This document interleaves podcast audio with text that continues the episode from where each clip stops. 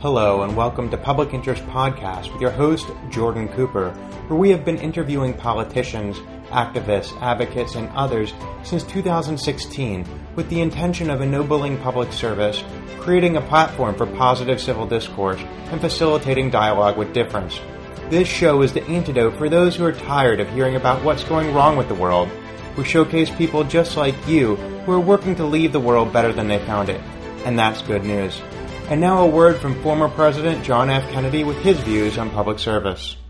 Ask not what your country can do for you. Ask what you can do for your country. I'll remind you that this show is made possible by viewers like you. If you appreciate what we're doing here at Public Interest Podcast and enjoy this episode, please contribute $1 at publicinterestpodcast.com.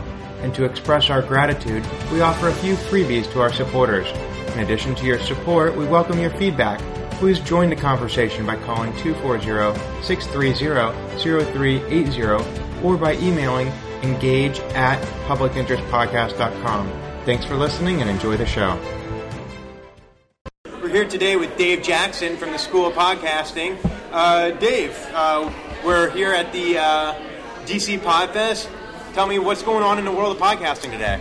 Well, it's continuing to grow uh, over and over and over. Uh, by the end of the year, iTunes has said, or Apple has said, that they're going to be releasing new stats, so people will be getting better insights into their podcasting. And uh, you know, every time I turn around, there's new products and new opportunities for podcasters. Now, you've been in the podcasting world for a while. I think 13, 12 years right 12 now. years, yep, since 2005. So how has it evolved over the last decade or so? Oh man, it's we've gone from the first three years. I did nothing but explain to people that you didn't need an iPod to listen to a podcast, uh, and then How did they listen to it? The internet? You listen to it on. Uh, you can listen to it on your computer. You can listen to it. There were portable players there. Like you didn't have to have There an were iPod. MP3 players. MP3 players, yeah, So we're talking 2005. yeah.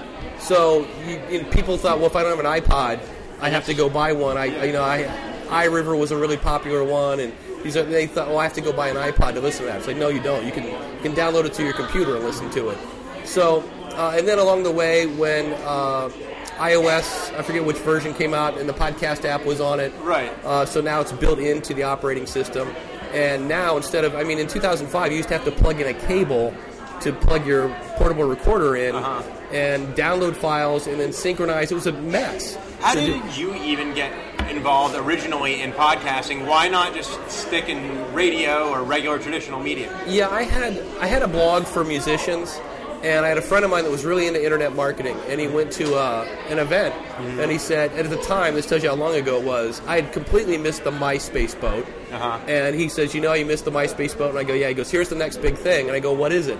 And he goes, podcasting. And I'm like, what's a podcasting? Right. And I remember I googled. Not what's a podcast, what's a podcasting? Yeah. and so I, I Googled it, and there's like a page and a half Uh-huh. of results. That was it. Uh-huh. And once I finally figured out what it was and how it worked and how I could upload a file and have it come down, I was like, oh, this is going to be huge. Were you an early adopter for other weird things like snowboarding or kite surfing? No, nothing. This was just one that. Uh, Cell phones or like Yeah. anything that was new and weird? no, websites and the internet. Yeah. Basically, I was teaching people how to surf the internet back in the day and, and How do you teach someone how to surf the internet? It seems so natural now. Well, it seems weird, but at the time, you got to realize we were like, what? And so it was like, this is a browser. Uh-huh. You know, this is you know Internet Explorer and Netscape, and then you use these things called search engines. Yeah. You know, and this is this sounds even weirder. This is before Google.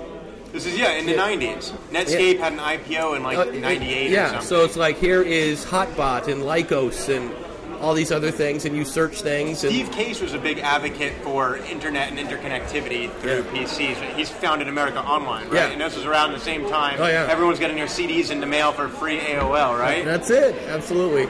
So yeah, so that's kind of what I've always been involved with at internet and But you were a teacher. Yeah, I was a teacher. I taught a lot of Microsoft Office and QuickBooks and time management, and so I was teaching people how to send email because you know back then it was like fax machines, and then what's this email thing? So you started putting your teaching to use as a podcast, basically expanding your classroom from the physical people in the physical room with you Yeah. to a broad national audience of people listening to you teach your courses, essentially. Yeah, basically. Yeah. So, tell me a little bit about your podcast. it's a, a podcast. How do you find it, first of all? Oh, it's at schoolofpodcasting.com. Okay. and it basically gives you insights into Um, I always say it's how to plan your podcast, how to, to you know produce it, post it, and then watch it grow. So it'll be either interviews with other podcasters who are having great success with their podcast, or it might be my insights into a new tool that's come online, or just uh, in some cases it's a big pep talk. What's it grown into? What's it grown into? it's well known, is it? yeah, You I just mean- got an award. Yeah, I just won an award for uh, the best technology podcast. It's just one of Congratulations, by the way. Thank you. It's it's kind of an audio business card. So what happens now is I have people. They'll find my show. They'll download a bunch of episodes, and they're like, "Okay, I'm ready to start a podcast. I want to work with you. Uh, I just drove from Iowa to Kansas, and I listened to a whole bunch. How do I get going?" So it kind of becomes like an audio business card. So, um, and it's just grown into a thing that that you know I So can why do people like it? They like it, and this sounds kind of weird. They like it because of me. Uh, I I You take explain things very clearly. yeah I, I, because I, I think of the teaching background, and also that I am a little goofy. I like to be a little goofy. Uh-huh. Uh, I take podcasting very seriously. I do not take myself seriously at all. and so, if you want something that's just the facts and and really in depth, there are plenty of other podcasts. Right. But uh, I have a cat that uh, routinely interrupts my show Yeah. and I just got tired of editing him out again and Uh-huh. again, so I just leave him in. So he just meows. He just meows, and I'm like, I'll be talking about a microphone, and all of a sudden, like, you know, I go, Bernie doesn't like this microphone either. so, um, you know, so it's just one of those things that I just kind of roll with the punches. Yeah. Uh, I've made fake commercials and things like that. I try to entertain as well as educate. Right. Yeah. So. So it's like uh, people who are interested in doing their own podcast, but also would like some sugar with that medicine. Ab- Absolutely. Yeah, because I mean, we can talk about RSS feeds all day. That's really boring and really dry. Yeah. So it's it's something that tries to make it a little more educated. When I used to teach in, in the corporate world, I called my style edutainment. So it's educational, but it's entertaining. And I, I learned that I had a niece that when she was like three, uh, there was like a, a video game was like Roger Rabbit teaches reading or something like that. Uh-huh. She'd be in there giggling and laughing and all this other stuff, and she became spooky smart at Uh-huh. a very early age because she didn't know she was Learning. learning. Just- no, she was just having fun. Yeah. So I thought, okay, if I can make learning fun, it's not quite so painful. So we're in the midst of uh, an enormous revolution in media right now. There's a huge, dis- I guess, deficiency of trust in mainstream media. There are accusations of fake news, alternative facts. Right. Um, and I guess mainstream media, you now have, especially the millennial generation, that is not relying as heavily on television for their news as the pri- prior generations. You have people who are subscribing to newspapers only online, uh, people who don't subscribe and only get free stuff. How does podcasting fit into the world of getting information?